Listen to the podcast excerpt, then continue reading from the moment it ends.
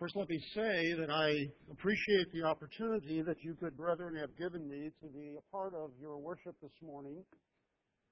Mark Jones and I go back quite a number of years, and it is my hope that you will not hold that against me.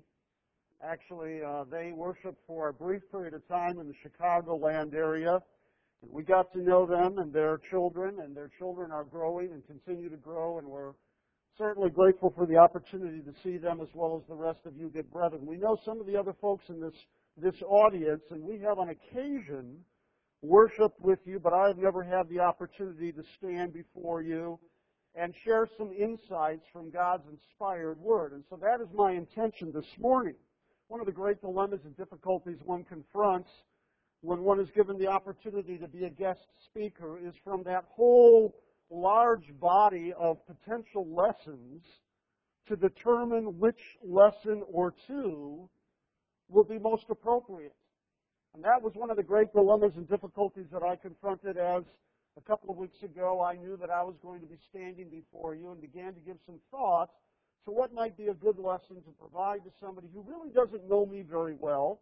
What would be something that would be insightful, perhaps inspiring, things that would be of help to us as we go about our daily lives of attempting to serve our God.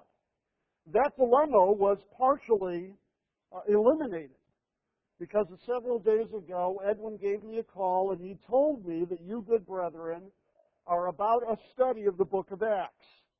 Apparently a workbook that Edwin has created you are employing in your daily Bible reading and so he suggested, though it was not compulsory, that if I chose to do so, perhaps I might be interested in drawing a lesson from the opening chapters of the book of Acts. In fact, as I recall the conversation, I believe he said something like Acts chapter 6 through Acts chapter 13, which is a wide breadth of potential material to cover. But I have actually taken his advice, and I am this morning going to share with you some insights from the opening chapters of the book of Acts. And I'll speak more about that in just a few moments. By all accounts, the Bible is an amazing book. And I know that I don't need to say that to virtually everybody that is seated here this morning. We all are aware of the fact that the Bible was written over a period of about 1600 years Best estimates are that about 40 men were involved in the writing of this particular book. And one of the things that stands in great amazement to all of us is that despite that great span of time in its writing, despite the many men that were involved in its writing, the Bible shows an amazing unity. We understand that unity of Scripture to come from the fact that the Bible is inspired. The Holy Spirit inspired men to write what we now hold in our hands, this holy Word of God. But one of the things that occurs to me, and perhaps has occurred to you, is that with this particular document, the Holy Spirit inspiring men to write it, why were these particular events these particular stories, the ones that the Holy Spirit opted to capture in writing that we might all, even thousands of years later, study to know the mind of God. And that is probably even more amazing when one considers the book of Acts. Acts is, by most accounts, the central book of the entire Bible. In fact, when one considers Acts, we understand that Acts reveals for us the establishment of the church and the means of entry into it. In fact, I would suggest that the book of Acts stands as the centerpiece book of that Bible that you have in your laps. And all of the books that precede it, everything that comes before the book of Acts, reveals God's plan for getting saved, and everything that comes after the book of Acts reveals God's plan for staying saved. Indeed, in Acts chapter 2, on the day of Pentecost, when Peter gets up with the rest of the apostles and he begins to preach, we find now the fulfillment of all those books that preceded. those events that are recorded for us in the book of Acts. But in the early pages of the book of Acts, and most of you have been reading along, perhaps in your studies at home, are provided for us five stories of conversion.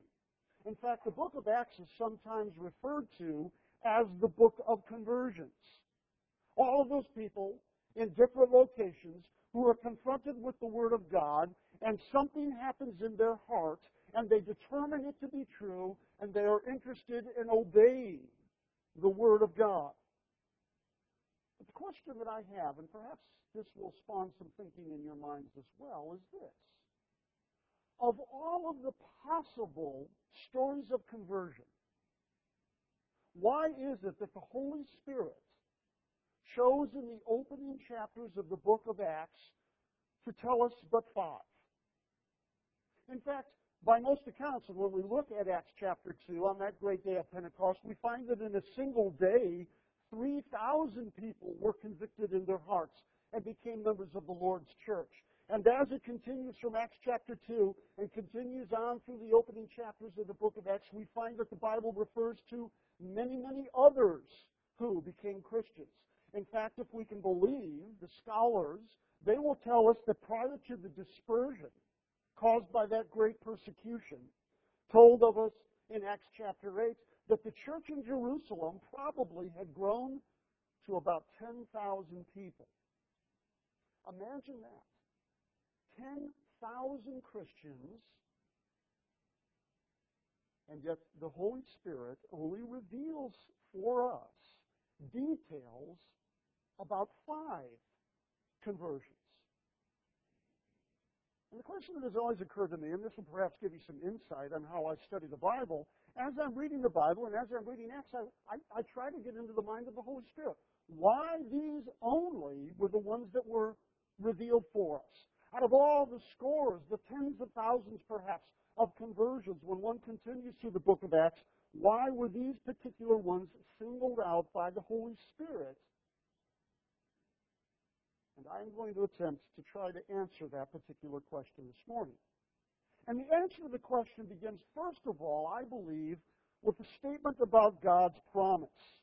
You can keep your hands there in your Bibles in the book of Acts. We'll be coming back there and spending some time in just a few moments. But I believe the answer to the question, why did the Holy Spirit choose these particular conversion stories, perhaps begins, first of all, when one turns in our Bibles to Genesis chapter 12. In Genesis chapter 12, again, a familiar passage to all of us, we have these words beginning in verse 1. And the Lord said to Abram, Go forth from your country and from your relatives and from your father's house to the land which I will show you. And I will make you a great nation, and I will bless you and make your name great. And so you shall be blessed, and I will bless those who bless you, and the one who curses you I will curse. And then in verse 3, the statement is, And in you all the families of the earth shall be blessed. That particular statement perhaps signals us to why the Holy Spirit has opted to reveal for us five basic conversions in the opening chapter of the book of Acts. That statement made to Abram in Genesis chapter 12 and verse 3 is echoed when Peter gets up in that great sermon that he delivers on the day of Pentecost, Acts chapter 2 and verse 17, when he's quoting from the prophet Joel, he says, I will pour forth my spirit upon all mankind. And then later in Acts, in Acts chapter 2 and verse 21, we read, And it shall be that everyone who calls on the name of the Lord shall be saved. But the real verse in Acts chapter 2 that I believe reveals for us why the particular conversion stories that are revealed for us were given is in Acts chapter 2 and verse 39. Note there in your Bibles, we read, the promise, and I believe that harkens all the way back to Abram in Genesis chapter 12, the promise is for you and your children and all who are afar off. And I believe that particular verse gives us the insight and the clue as to why, of all the thousands of possible conversion stories that could have been revealed, these five that we're going to look at this morning were the ones that the Holy Spirit inspired the writers to capture. inspired Luke to capture, the writer of Acts. And so let's get some attention from that particular statement in Acts chapter 2 and verse 39 that this gospel, this good news, was delivered to all those who were afar off. And let's look at those early conversion stories. The first one of these, and we've already alluded to it in Acts chapter 2, is that great story of mass conversion that took place on that day of Pentecost. In Acts chapter 2, beginning in verse 22, and that sermon that we have been looking at, Peter delivering that sermon, we take up our reading in verse 22 and we read, Men of Israel, listen to these words. Jesus the Nazarene, a man attested to you by God with miracles and wonders and signs which God performed through him in your midst, just as yourselves know. This man, delivered up by the predetermined plan and foreknowledge of God, you nailed to a cross. And I might pause and suggest that Peter, as he's delivering this blistering sermon, probably for emphasis, has pointed to all of those people who have gathered in Jerusalem, all of those Jews who are there present. He says, You nailed this man to a cross. Verse 24, and God raised him up again, putting an end to the agony of death, since it was impossible for him to be held in its power. For David says of him, and he quotes now from David, and we'll continue in verse 29. Brethren, he says, I may confidently say to you regarding the patriarch David that he both died and was buried, and his tomb is with us to this day. And so, because he was a prophet and knew that God had sworn to him with an oath to seat one of the descendants upon his throne, he looked ahead and spoke of the resurrection of the Christ, that he was neither abandoned to Hades nor did his flesh suffer decay. This Jesus God raised up again, to which we are all witnesses. Therefore, having been exalted to the right hand of God, and having received from the Father the promise of the Holy Spirit, he has poured forth this which you both see and hear. And then verse 36. Therefore, let all the house of Israel know for certain God has made him both Lord and Christ, this Jesus, whom you crucified. And when they heard this, they were pierced to the heart. And said to Peter and the rest of the apostles, Brethren, what shall we do? And Peter said to them, Repent and let each of you be baptized in the name of Jesus Christ for the forgiveness of your sins, and you shall receive the gift of the Holy Spirit. For the promise is for you and your children, and for all who are afar off, as many as the Lord God shall call to himself. And I would submit to you that in this first opening salvo, if you will, of conversions, what the Bible reveals for us in verse 41 to be 3,000 people on that first day of the establishment of the Lord's church, that what we have going on here is the Holy Spirit is revealing this detail because it is conveying the fact that these Jews had gotten distance from God. They were far removed from God. Have you ever been in trouble? Children probably can identify with this, but adults as well. If you've ever been in trouble, sometimes you've done something you shouldn't have done, and it's about to be exposed. Remember how desperate and shaky you felt? That terrible, sinking feeling of knowing you had done something wrong and it's about to be revealed. That's exactly what's going on in the pages of Acts chapter 2. As these people are gathered in Jerusalem, and as Peter is delivering the sermon, this dawning recognition that they had had a hand in the crucifixion of the Son of God must have left them in a terrible state of mind. And I believe this particular conversion story involving these 3,000 Jews is expressly provided for us because it proves the very point that this gospel is for those who are far off. You don't get much further from God than crucifying his son. And yet, this particular account reveals for us that God is gracious and God is loving. He will even accept those who have had a hand in the crucifixion of his very son. By their baptism, even they who had crucified Jesus Christ were redeemed. And so I believe the Holy Spirit chose this event so we know that God can save those guilty of the worst of sin Let's move on. Acts chapter 8. And in fact, it's interesting to note that after that great swell of conversions revealed for us in Acts chapter 2, we're given no particular details. The Bible tells us that the church grew, the numbers grew, obviously conversions occurred, but we're given no details about those particular conversions until we come all the way in our Bibles to Acts chapter 8. In Acts chapter 8, beginning in verse 9, we read these words. And by the way, notice earlier in Acts chapter 8 that this dispersion has taken place. Acts chapter 7, Stephen has been stoned because the people, the enemies of Christ, are emboldened by the crucifixion of Stephen. Persecution arises for that church, that infant church that is currently only in Jerusalem, and people are dispersed. And some are dispersed to the region of Samaria.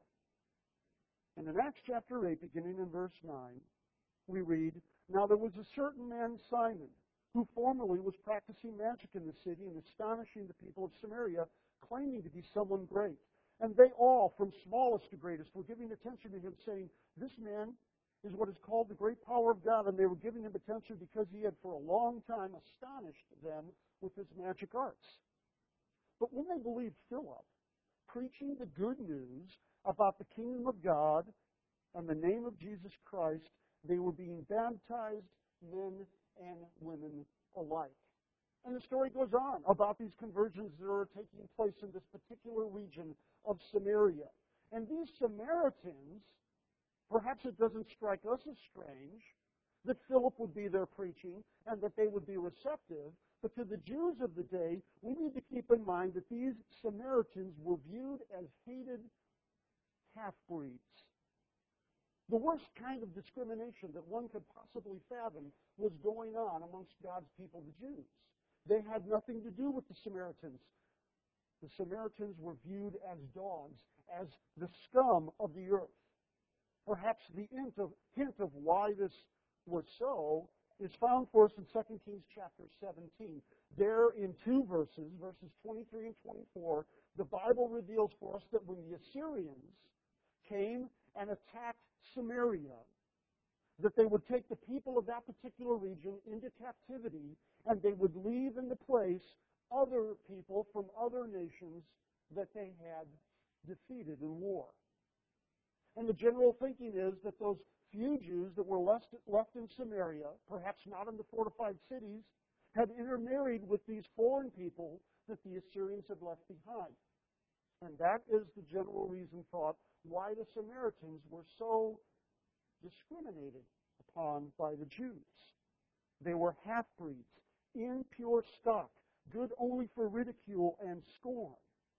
And so I believe this particular conversion story involving Simon, the sorcerer, and all of the Samaritans in this particular region is provided for us because the Holy Spirit wanted us to know that even outcasts from society can be saved that this gospel is for all who are afar off. And this simply reinforces that particular thought. We shouldn't be surprised. Those of us who are students of the Bible, those of us who have followed the life of Jesus Christ, we shouldn't be followed by the fact that Philip goes to Samaria. He's followed there by Peter and John, and they proclaim and preach the gospel. We shouldn't be surprised by this because Jesus himself had demonstrated a willingness to go into Samaria. While every self respecting Jew would avoid that region like the plague, Jesus himself would travel through there.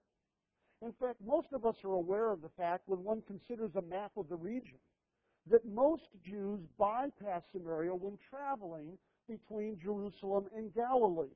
They would actually go to the east side of the Jordan River, adding miles to their journey in order not to pass through Samaria. Such is not the case with Jesus. In fact, John chapter 4 reveals for us that great exchange between Jesus and the Samaritan woman at the well. You remember that particular story? How he shows a particular interest in that woman, even though no self respecting Jew would give a Samaritan the time of day. And in that particular account in John chapter 4, while in Samaria, Jesus gave hope to the Samaritan woman at the well. He did not see in her an outcast. He did not see in that Samaritan woman one who was worthy of ridicule and scorn. In fact, it's interesting to know when one considers for briefly Jesus Christ that Jesus never saw an adulterer. Jesus never saw a thief. Jesus never saw a murderer. Let me express what I mean by that by sharing with you a story of an event that actually occurred some years ago in a religious seminary. One day, in order to get a class discussion going, a religious professor asked his students what some of the world's great religious leaders might say to an adulterer. Discussion was lively and intense. He was setting up the class to make a point. And when he felt the time was right, he asked what seemed to be the critical question. He said, What do you suppose Jesus would have said to an adulterer? He was all primed to point out to the class the compassion and understanding which Jesus had for the fallen. He was all set to do his best to make Jesus look greater than all the great religious leaders put together. Once again, he asked, What do you think Jesus would have said to an adulterer? One of the students answered, Jesus never met an adulterer. The professor jumped at the opening. He would show this guy a thing or two about Jesus and about the New Testament. Yes, he did, he responded. I'll show you in my Bible where. The young man interrupted him. You didn't hear me, doctor. I said, Jesus never met an adulterer.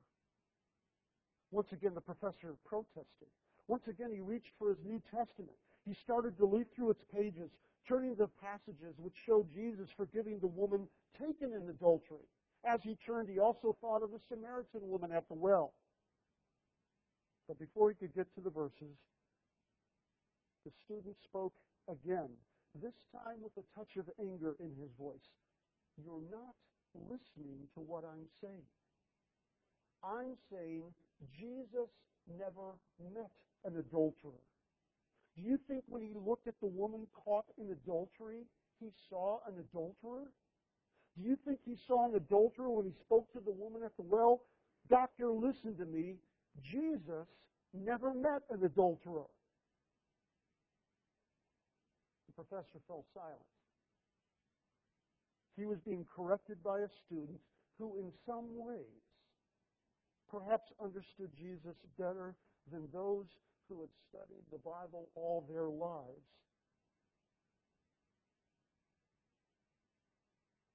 The story reminds us of one of the most notable characteristics of Jesus was that he paid special attention to the outcasts of society. He identified someone not by their sin or their disease, but by their need.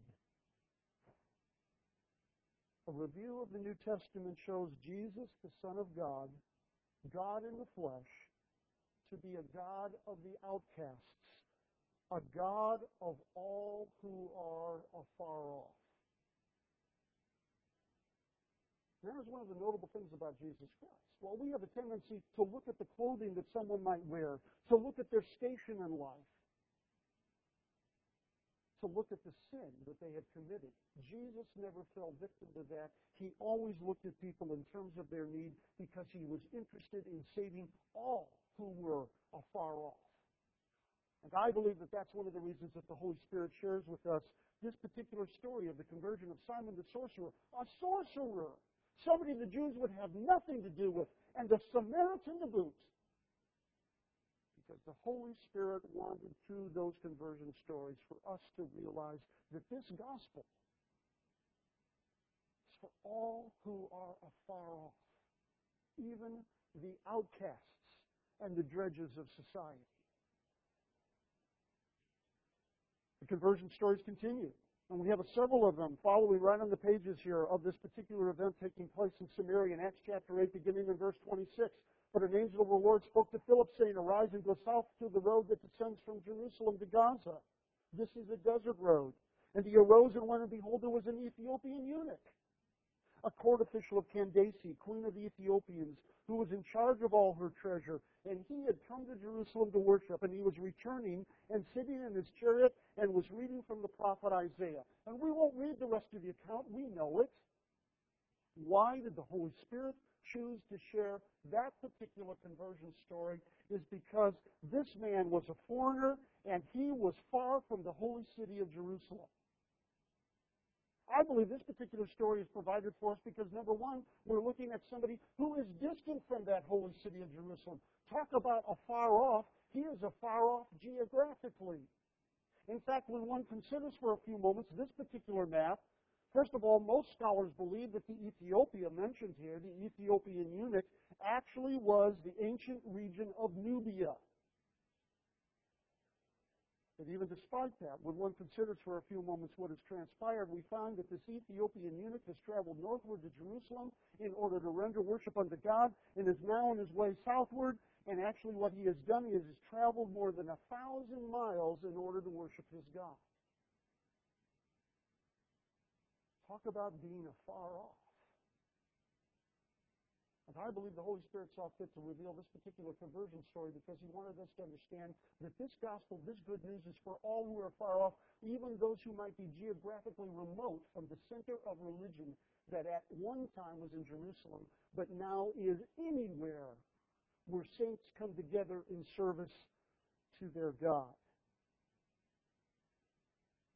I would argue that except for this particular visit that is recounted for us in Acts chapter 8, this Ethiopian eunuch likely never returned to Jerusalem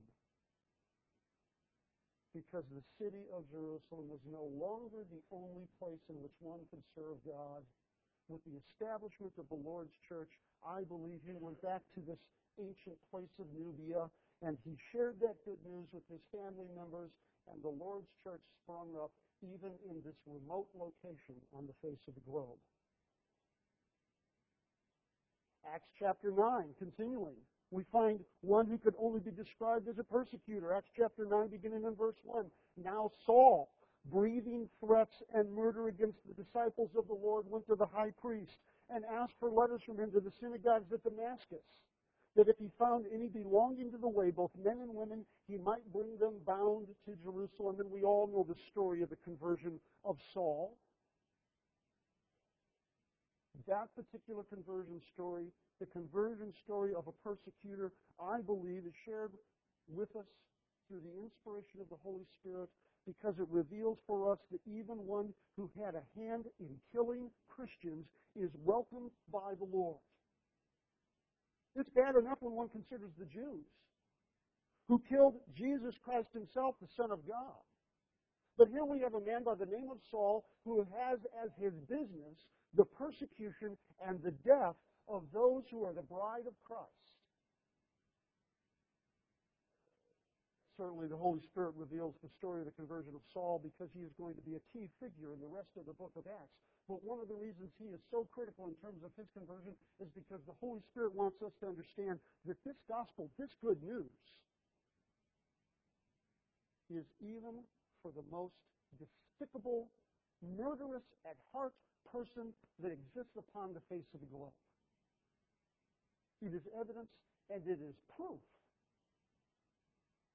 that when God says the gospel is for those afar off, it is confirmed in the conversion here of Saul.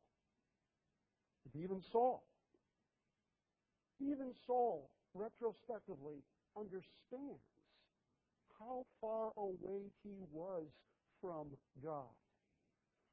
When in 1 Timothy chapter 1, beginning in verse 12, we read, Paul writing, I thank Christ Jesus our Lord, who has given me strength, that he considered me faithful, appointing me to his service, even though I was once a blasphemer and a persecutor and a violent man, the grace of our Lord was poured out on me abundantly, along with the faith and love that are in Christ Jesus.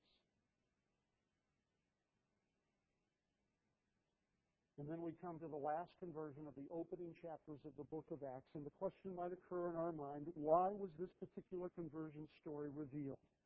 In Acts chapter 10, the story of the conversion of a Gentile.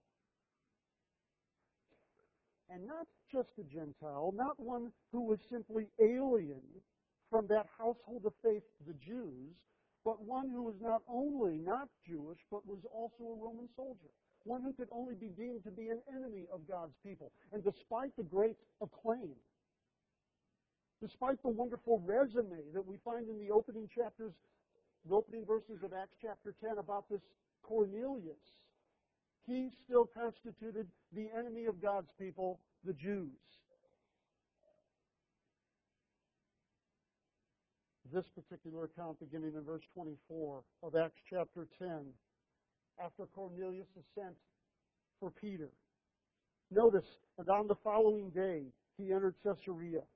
Now Cornelius was waiting for them and had called together his relatives and close friends. And when it came about that Peter entered, Cornelius met him and fell at his feet and worshipped him. And Peter raised him up, saying, Stand up, I too am just a man. And as he talked with him, he entered and found many people assembled. And he said to them, You yourselves know how unlawful it is for a man who is a Jew to associate with a foreigner or to visit him, and yet God has shown that I should not call any man unholy or unclean.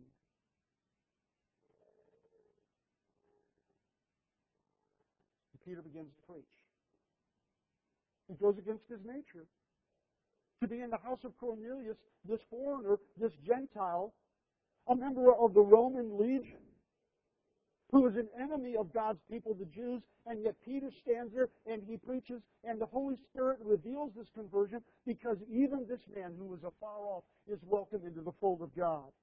And in verse 44 of Acts chapter 10, while Peter was still speaking these words, the Holy Spirit fell upon all those who were listening to the message. And all the circumcised believers who had come with Peter were amazed because the gift of the Holy Spirit had been poured upon the Gentiles also. And they were hearing them speaking with tongues and exalting God. And Peter answered, Surely no one can refuse the water for these to be baptized who have received the Holy Spirit just as we did, can he? And he ordered them to be baptized in the name of Jesus Christ. Then they asked him to stay on a few days. Somebody who's afar off somebody who is as distant from God as the world could possibly fathom, is at the heart of every single conversion story in the opening chapters of the book of Acts. Holy Spirit chose these stories so that we would know no matter how bad we are, no matter how distant we have become from our God and our Creator, that the gospel good news is for us.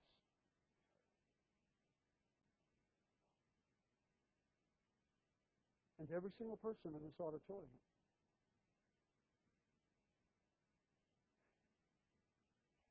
Who is now a Christian was at one time afar off. Because that is what sin does to us. It separates us from our God. Isaiah 59 and verse 2 tells us, Your iniquities have made a separation between you and your God, but the gospel accounts, the conversions of Acts tell us that no matter how far we have drifted from God, no matter how much sin that we have gone into, no matter how low our station in life, that this good news is for us. Of the tens of thousands conversion stories that the Holy Spirit could have chosen to reveal and to share with us through the inspired writing of Luke, he chose these so that we know that we are without excuse. We have done nothing so bad. We have not drifted so far that the welcoming message of the gospel of Christ can draw us back into a covenant relationship with our God. God keeps his promises. The promise of salvation is for all, even you. If there are those in our audience this morning who are now children of God, perhaps the thinking you go through is, I'm not good enough. I've done so many things in my life. I have skeletons in my closet. There are things that I am ashamed of. The gospel account, the conversion stories of Acts welcome you into the household of faith by showing you no matter how far you have drifted, no matter how far you are from God, you are welcomed into His fold, and you are welcomed this morning. And we invite you to come while we stand and sing.